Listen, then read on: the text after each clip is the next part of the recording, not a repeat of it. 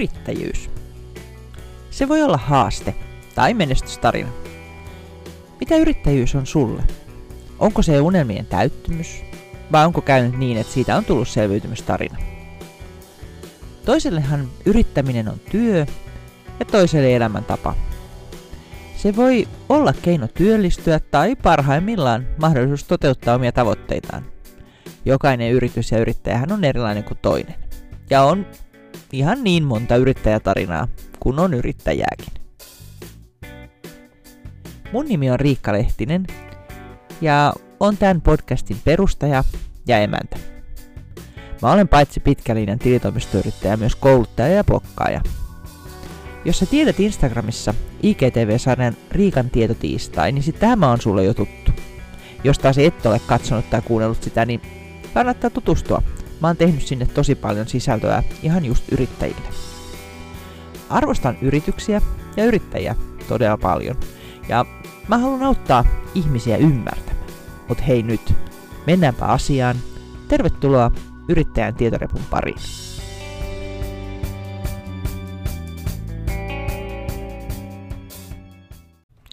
Tänään mä ajattelin puhua sulle vähän jaksamisesta. Mähän on puhunut paljon Instagramissani näiden kovien vero- ja talousasioiden lomassa siitä, että yrittäjän tulisi pyrkiä mahdollisuuksien mukaan huolehtimaan myös siitä ihan siitä omasta jaksamisestaan. Joskus aikanaan mä muistan, kun mä tein taloushallintoliitossa luottamustehtäviä niin, että mä olin siellä hallituksessa ja samaan aikaan olisiko nyt ollut viisi vai kuusi työryhmää. Ja niitä aina sitten välillä tuli, tuli tota, seuraavan toimintavuoden alussa aina jotain uusia, just kun vanha ryhmä oli lopettanut vaikka toimintansa. Niin mun mies silloin totesi, että, että se on vaan se, kun mä en osaa laittaa niitä kahta kirjainta oikeaan järjestykseen, nimittäin eetä ja iitä. No, mä tein tämän lisäksi myös toimistotarkastuksia ja tietysti sitten sen oman tilitoimiston töitä. Mulla oli silloin työntekijöitäkin useampia. Siinä oli aina ihan omat, omat työnsä sitten, kun oli toimistolla. Mutta mä tykkäsin tehdä ja mä tykkäsin olla noissa kaikissa ryhmissä. Oikeastaan työlästä se oli sen takia, että matkustin pääosin pussilla ja äh, se kesti yhteen suuntaan neljä tuntia. Se on aika pitkä aika. Toki välillä oli kokouksia tai tilaisuuksia niin kuin useampana päivänä peräkkäin, jolloin mä sitten yövyin siellä reissussa, eikä se matkustaminen niin ollut sitten ihan joka päivästä. No sitten kun se hallituskausi loppui, kun tuli maksimimäärä vuosia täyteen, niin mä luovuin suurimmasta osasta niistä työryhmistäkin. Näin jälkikäteen ajateltuna niin mä olisin voinut jättää osan näistä luottamustehtävistä, koska mä ihan oikeasti pidin niistä, mitä mä siellä tein. Mutta mä halusin antaa sitten tilaa uusillekin ihmisille ja mahdollisuuden osallistua niihin työryhmien työskentelyihin. Palkkahallinnon parissa niin tämmöisen työskentelevän ryhmän kuin PHT-työryhmä, niin sen mä, siihen mä niin kuin jäin. Nykyisinkin mä oon sen jäsen edelleen. Ryhmän nimi tosin on henkilöstö- ja palkkahallinnon asiantuntijaryhmä. Mutta se on tosi hyvä porukka. Se on aina välillä vähän vaihtunutkin, mutta aina jäsenet on tosi niin kuin hyviä tyyppejä ollut. Ja siinä se tekeminen innostaa toimimaan niin ihan monessa muussakin asiassa. Et, ää, näin etäaikakautena niin se työryhmätyöskentely ei edes vie niin paljon aikaa, mutta kyllä mun tietysti on sanottava, että, että vaikka siinä etänäkin niin kuin höpötellään aina välillä, niin kyllähän mä kaipaan sitten niiden ihmisten näkemistäkin, kun se on ihan oikeasti hyvä porukka. Mutta sitten on se toinen puoli tässä että vaikka tuo etänä koulutuksiin, kokouksiin tai erilaisiin palavereihin osallistuminen, niin tavallaan se tuo lisää aikaa ja se helpottaa, etenkin näin kun asustaa vähän syrjemmällä Raumalta, kun tuntuu olevan pitkä matka aika moneen paikkaan. Niin kyllä se on tuonut myös lisää semmoista hektisyyttä. Mä en tiedä, ootko itse huomannut aikaisemmin, kun mä esimerkiksi näin jonkun tunnin tai parin kestävän tilaisuuden, joku tiedotteen tai mainoksen, niin mä sitten niin kuin tavallaan skippasin sen automaattisesti, koska ei olisi ollut mitään järkeä osallistua sellaisen tilaisuuteen, joka kestäisi niin murto-osan siitä ajasta, mitä se oma matkustaminen sinne paikan päälle kestäisi. No nyt kun kaikki on etänä, niin ei ole tämmöistä ongelmaa. No lisäksi sitten tämän tyyppinen tarjonta on lisääntynyt tosi paljon. On paljon enemmän webinaareja, striimauksia tai pikapalavereja, mitä ennen oli, koska nythän niitä on helppo järjestää ja niihin on helppo osallistua. Ja sitten sitä huomaa, että oma kalenteri on täynnä kaikkea ja osallistuu koko ajan jonnekin tunti toisensa jälkeen. Toki hyviä ja mielenkiintoisia asioita, mutta monesti päivä voi olla kaikesta tästä mielenkiintoisuudesta huolimatta melko raskas. En tiedä, ootko huomannut saman. Vai ootko sä niin fiksu, että et edes yritä osallistua kaikkeen sellaiseen, mikä sua kiinnostaa? Mä nimittäin itse huomasin, että kun mä yritän saada kaikkea mahdollista tietoa, voidakseni sitten kertoa siitä niin kuin eteenpäin, niin välillä on sellaisia päiviä, että työpäivän päätteeksi niin mulla on ihan selkeä tietoähky. Mä oon edelleen huono sanomaan ei, ja niinpä niin mä löydän itseni tilanteista, jolloin päivä on täyttynyt Teamsista, GoToWebinarista tai Zoomista. Välillä mä kuuntelen ja välillä puhun itse. Joskus mä otan sen lisäksi projekteja, joissa mä teen sitten ihan semmoista niin sanotusti oikeatakin työtä, vaikkapa alihankintaa jollekin toiselle tilitoimistolle. Sitten niitä kaikkia on sitten sulassa sovussa päällekkäin ja jossain välissä tietysti pitää tehdä ne varsinaiset omat tilitoimistotyötkin.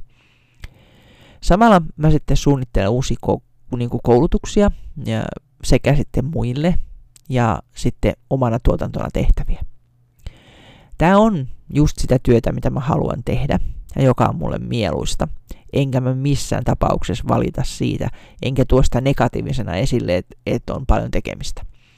Mutta yhtenä päivänä tässä mä havahduin siihen, että mä olin päivän päätteeksi niin väsynyt, siis ihan fyysisesti väsynyt, että sitä voisi niinku verrata siihen, kun mä nuorena maalaistelun tyttärenä niin olin kävellyt koko aurinkoisen päivän heinäpellolla paalauskoneen perässä ja siirrellyt niitä paaleja. Eli siis ihan fyysisesti väsynyt, vaikka mä olinkin istunut ihan koko päivän vaan koneen ääressä ja tehnyt sitä, mitä, mistä mä niinku tykkään.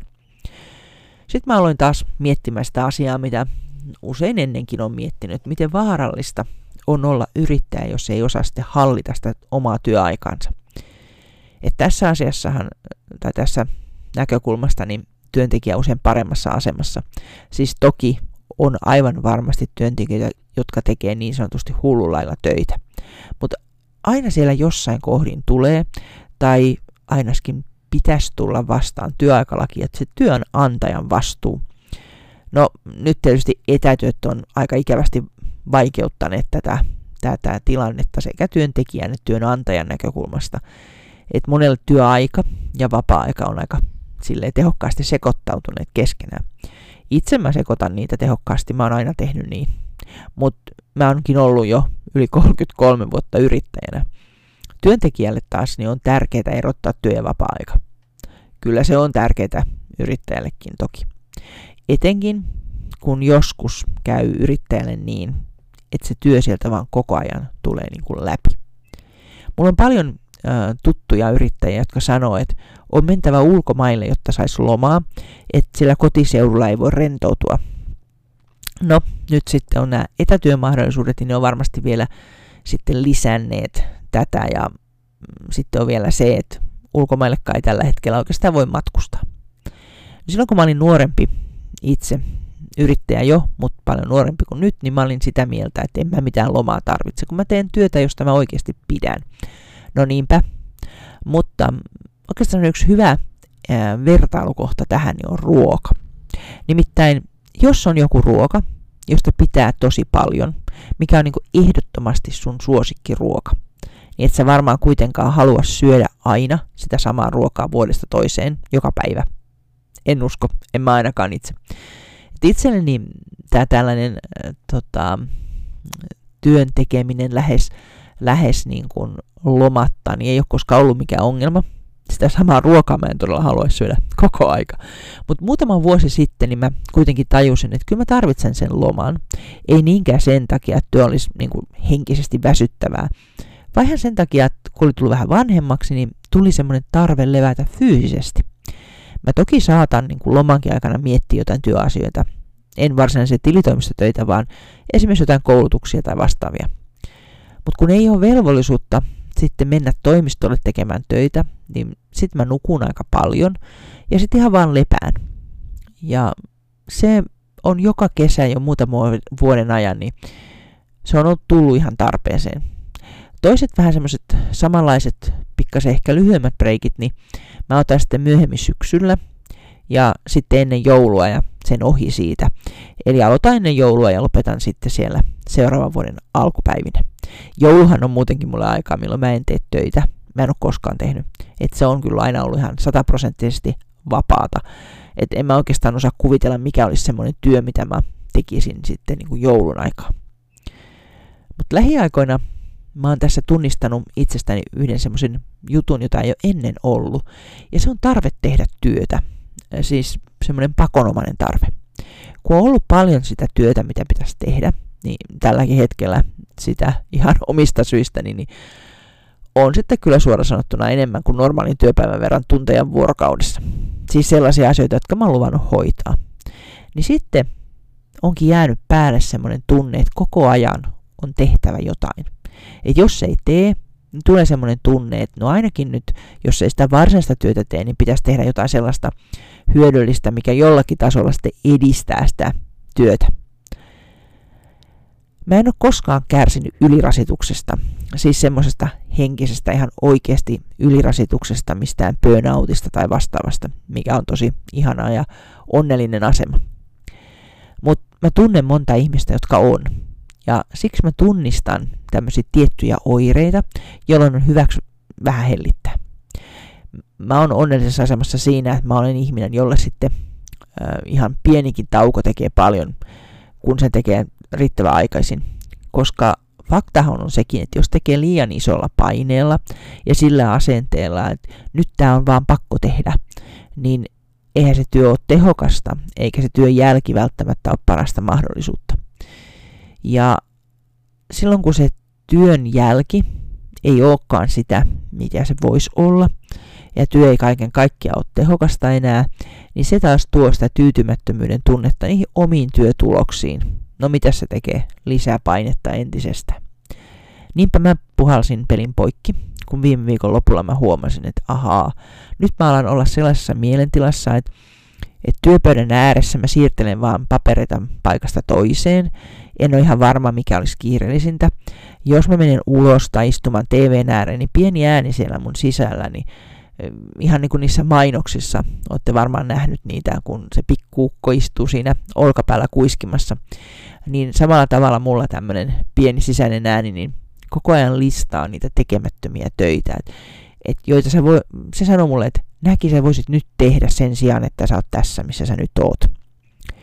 No, niin kuin mä sanoin, niin mulle riittää yleensä pienet hetket, jolloin mä saan toin sisäisen työpiiskurin äänen hiljelemään. Niinpä mä sitten täytin kylpyammeen ja täytin sen niin lämpimällä vedellä, mitä se iho kesti. Ja sitten mä nojauduin siitä vaan taaksepäin. Jos sulla ei ole kylpyammetta, niin hanki muuten semmoinen puhallettava amme. Semmoinen mullakin on. Siis se täytetään semmoisella pumpulla ilmaa täyteen. Se on tosi hyvä. Siinä ei tarvita ensinnäkään mitään pehmusteita niskalle, kun se on täynnä ilmaa, se amme, niin se on pehmeä. Lisäksi se on sen verran lyhyt, että siihen ei voi niin kuin vahingossa valua niin, että pää menisi veden alle. Siinä on semmoinen peite, joka pitää sen veden lämpimänä ja sen takia siinä on ihan hyvä olla. Niinpä mä sitten itsekin niin lauantaina suljin silmät, otin rennosti ja ihan rehellisesti kun sanoin, niin taisin jopa nukahtaa hetkeksi. No mitä se autti. Tekemätöntä työtä on totta kai ihan yhtä paljon kuin perjantai-illallakin. Mutta lauantain mä käytin ihan muuhun. Mä vietin aikaa kylvyssä, nautin aamupalan ja lähdin ulos. Päivällä söin hyvää ruokaa, siis ihan normiruokaa, mutta sellaista, mistä mä pidin. Lauantaina oli Euroviisupäivä. Kaikki, jotka Euroviisuja jollakin tavalla seuraa, niin tietää. Niinpä mä sitten illalla olin TV ääressä mieheni kanssa ja naposteltiin vähän jotain mukavaa ja nautittiin kuoharia. No nythän siihen oli ihan syytäkin, kun Suomen viisusijoitus oli finaalissa aivan loistava, mutta olisi ne pojat sitten vaikka jääneet viimeiseksi, niin mä olisin nauttinut sen kuohua joka tapauksessa siinä ohjelman katsoessa. No, koko tämän pitkän jutustelun tarkoitus omista tehtävistä ja, ja kylpyhetkistä, niin sen tarkoitus on sanoa sulle, hyvä kuulijani, että hellitä hetkeksi. Vaikka sä tekisit töitä, josta sä tykkäät, niin älä väsytä itseäsi. Nimittäin jos se väsymys muuttuu stressiksi, niin tilanne pahenee. Mä tähän loppuun kerron vähän tämmöisestä tutkimuksesta, joka tehtiin vuonna 2018. Mehiläinen teetti tämmöisen tutkimuksen ja siinä todettiin, että tota, stressi vie useimmilta yöunet ja oireilee tämmöisenä yleisenä ärtyisyytenä. Lopputuloksena saatiin, että, että tota, lähes 60 prosenttia suomalaisista niin nukkuu stressaantuneena huonosti ja kokee olevansa kireä tai ärtynyt. Ja tämän tutkimuksen valmistuttua mehiläisen työterveyslääkäri totesi, että oireiden ja vaikutusten niin saattavan olla fyysisiä, että vaikka tämä stressikokemus itsessään olisikin henkinen. Että ihminen voi tulla vihaiseksi ja ärtyneeksi, jos tämä jää pitkäaikaiseksi olotilaksi, niin se voi jo itsessään lisätä stressiä ja pahentaa sen oireita. No, kyllä me varmaan jokainen tiedetään se ihan, ihan ilman tutkimattakin, että näinhän sinne käy. Samaten se, mitä tässä tutkimuksessa todettiin, niin siitä, että säännöllinen vuorokausirytmi auttaa uniongelmissa, niin me tiedetään varmasti sekin. Itse mä onneksi nukun lähes aina melko hyvin. Mä nukahdan aikaisin ja herään aamu varhain. Säännöllisen vuorokausirytmin sanotaan auttavan useimmiten, ja ongelma monellakin on vain siinä, ettei ole helppo saada sitä säännöllistä vuorokausirytmiä. Ähm, monissa tutkimuksissa sanotaan, että iso osa meistä nukahtaa, nukahtaa sitten parhaiten kello 21 ja 24 välillä. No itsekin kyllä nukahtelen yleensä siellä 21-22 välillä. Mutta osahan kuitenkin meistä kaikista tekee työtä vuorossa, jolloin se unirytmi väkisinkin on jotain muuta kuin säännöllinen. Säännöllinen unirytmihän voi olla myös sellainen, että menee nukkumaan aika paljon paljon myöhemmin ja sitten jos työ on sellainen, että pystyy, niin nukkuu myös myöhemmin aamulla. Sekin on säännöllistä. Mutta tutkimukset ja asiantuntijat niin toteaa aina, että vireyttä lisäävät tämmöiset aktiviteetit ja alkoholi on sitten hyvä unohtaa kokonaan, jos haluaa välttyä turhilta nukahtamisvaikeuksilta. Mutta kuitenkin käytännössä niin monelle pieni lasillinen jotain sopivaa juomaa, niin se saattaa rauhoittaa ja auttaa sitä unen tuloa. Mutta tämä ei tarkoita sitä, että kannattaisi ottaa kovin usein semmoista humalatilaa, koska joo, silloin tulee uni helposti, mutta ei se ole mitään sellaista hyvää ja virkistävää unta, joten sitä mä en suosittele kyllä kenellekään säännöllisesti. Ja tässä tutkimuksessa asiantuntija antoi semmoisen neuvon, että vähennä kiireen tuntua ja kiinnitä huomiota ajan käyttöön. Ja se on helpon kuulonen, mutta monelle etenkin yrittäjälle melko se vaikea toteuttaa. Kun joskus sitä vaan on kiire, eikä sille voi mitään. Siis ihan niin oikeasti kiire, eikä niin, että, että kiireen tuntua olisi. Mä itse yritän aina keskittyä vaan siihen yhteen työhön kerrallaan. Mä en muista, mistä mä sain joskus ihan siis varmaan yli 30 vuotta sitten semmoisen vihjeen et, tai vinkin ja ohjeen, että ei kannata keskittyä kuin yhteen asiaan kerrallaan. Se on ihan totta. Koska nimittäin tekemätön työ ja sen miettiminen on sitä, mikä rasittaa kaikkein eniten. Ja se saa semmoisen alkavan kiireen niin kuin aiheuttaman negatiivisen fiiliksen syntymään. Ja mä itse, itse tota, saan sen tämmöisen, kun se alkaa tulla se tunne siitä, niin jos mä oon ajoissa liikkeellä, niin mä saan sen aika hyvin yleensä pois. Mutta sen tulemista estää aika hyvin se, kun ei mieti niitä tekemättömiä töitä. Et laittaa työt kiireellisyysjärjestykseen ja sitten sen jälkeen keskittyy siihen, mikä on tekemättä. Asiantuntijat sanoo, että on syytä mennä lääkärin puheelle silloin, kun havaitsee tämmöisiä varhaisia stressiin sopivia hälytysmerkkejä. He luettelee esimerkiksi suoliston toiminnan muutokset, sydämen tykytykset, hengityksen tai hikoilun kiihtymisen. Mutta toteaa samalla, että moni hakeutuu vastaanotolle vasta sitten vakavassa uupumisvaiheessa, jolloin sitten toiminta ja työkyky on useimmiten jo aika vakavasti häirintynyt. Ethän sä tee niin. Mene ajoissa ihan tähän viimeiseksi niin viisi sellaista vinkkiä, mitä asiantuntija on sitten sanonut tästä stressin hallintaan. Eka vinkki on semmoinen, että älä ole liian ankara itsellesi. Muista, että elämä ei ole vain suorittamista. No tämä on hyvä ohje. Mä itse jossain kohtaa Instagramissani kirjoittelin otsikolla, että ole armollinen itsellesi. Ja mä ymmärrän, että tämä ei ole helppoa, ja nytkin joku varmasti ajattelee, että helppoa sun on siellä sanoa, mutta vaikeasta on toteuttaa. Ja mä kyllä tiedän, että ei se ole etenkään kaikille helppoa. Mutta mun äiti opetti mulle, että kun tekee parhaansa aina, kun jotain tekee, niin kukaan ei voi vaatia enempää. Ja se on aika hyvä ohje. Sen kun tekee, mitä pystyy tekemään, niin jos se ei riitä, niin asialle vaan ei silloin itse voi mitään, eikä siitä silloin kannata stressata. No kakkosvinkki oli se, että harjoittele läsnäoloa tässä tilanteessa ja tässä hetkessä, että muutaman minuutin tämmöinen hengittelykin rentouttaa. No tämä on sellainen asia, että se voi olla joko tosi helppoa tai erittäin vaikeaa. Se riippuu ihan siitä, millä tavalla sä pystyt keskittymään siihen, että sä et ajattele mitään. Mutta tätä ehdottomasti kannattaa harjoitella, jos tätä vaan pystyy tekemään, niin se auttaa. Mä itse opin tämän aika nuorena, kun mä kävin joogatunneilla. Jooga on jäänyt valitettavasti jo monta monta vuotta sitten, mutta se hengitykseen keskittyminen ja se semmoiseen hetkeen keskittyminen, niin se on jäänyt. Et kunhan mä aina vaan tarpeen mu- tulee niin kuin muistaisin sen, että pysähtyisin, hengittelisin silmät kiinni ihan rauhallisesti ja keskittyisin vaan siihen hengittämiseen. No sitten kolmas vinkki oli pyri liikkumaan säännöllisesti. Liikunta lievittää ahdistusta ja vahvistaa itsetuntoa. Tämä on varmaan totta. Mä oon nuorempana liikkunut paljon ja kyllä mä muistan, että se oli ihan kivaa, mutta mä myönnän ihan avoimesti, että tämä en ole kovinkaan usein nykypäivänä itse kokeillut. Jotenkin en ole vaan saanut aikaiseksi. Pitäisi varmaan kokeilla ehkä useammin. No sitten neljäs vinkki.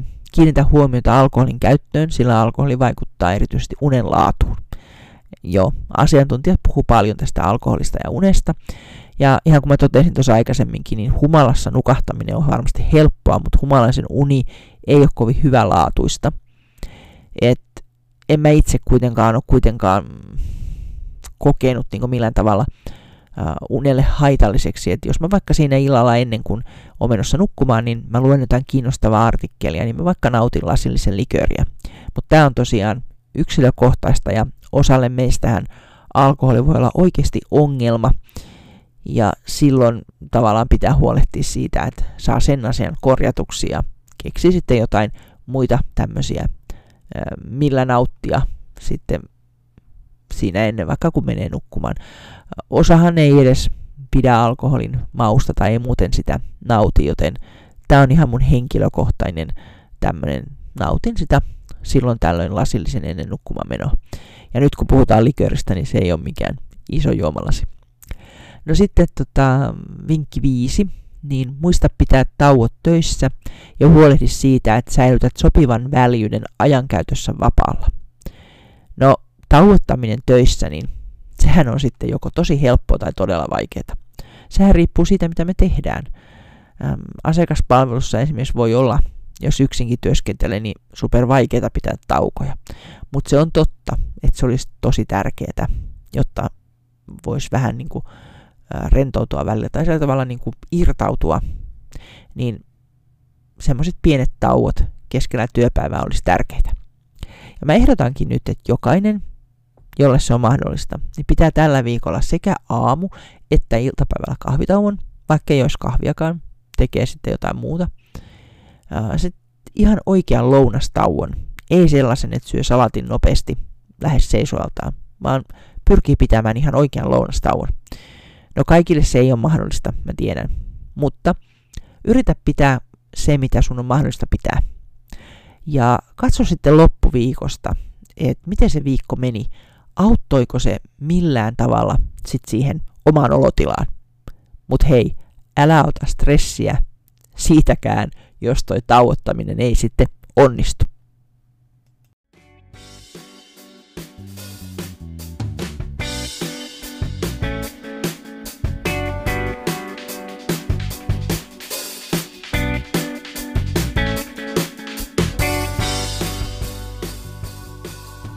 Siinä tämän viikon Yrittäjien tietoreppu-podcastin jakso. Toivottavasti viihdyt seurassa ja tulet uudelleenkin mukaan. Olet tervetullut täyttämään Yrittäjän tietoreppua kanssani. Muistathan, että ymmärtäminen tuo iloa elämään. Kuullaan taas ensi viikolla.